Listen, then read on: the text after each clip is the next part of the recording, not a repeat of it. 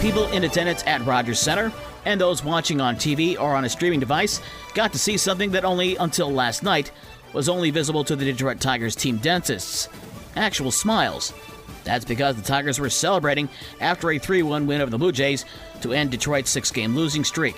Spencer Turnbull pitched five innings of one run ball, scattering six hits and struck out six.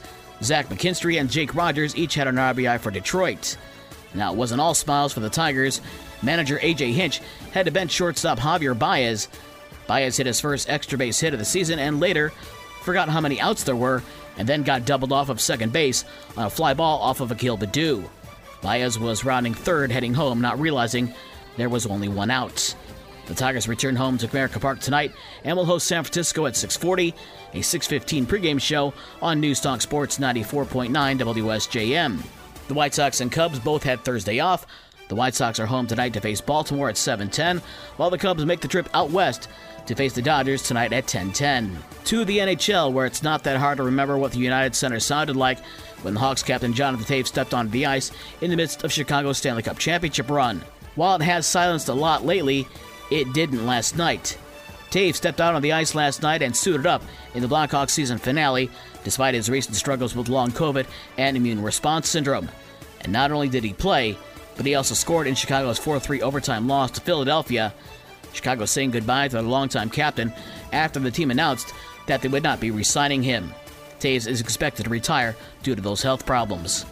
The Red Wings season also closed out last night with a 5 0 loss at Tampa Bay. The last two NBA play in games are tonight.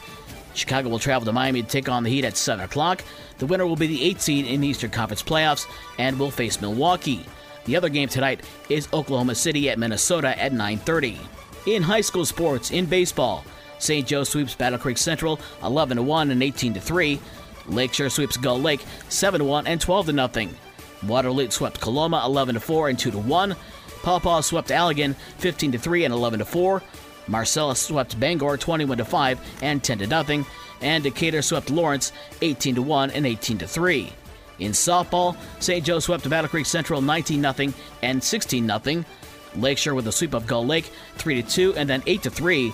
Watervliet swept Coloma 4 3 and 10 9, and Decatur swept Lawrence 15 0 and 20 0. In girls soccer, it was Berrien Springs over Bangor 5 0, Paw Paw blanking Dowagiac 1 0, and in girls tennis, St. Joe and Lakeshore played to a 4 4 tie. For the rest of the scores from last night and the schedules for today's games, visit the podcast page on this station's website. With your morning sports for Friday, April 14th, I'm Dave Wolf.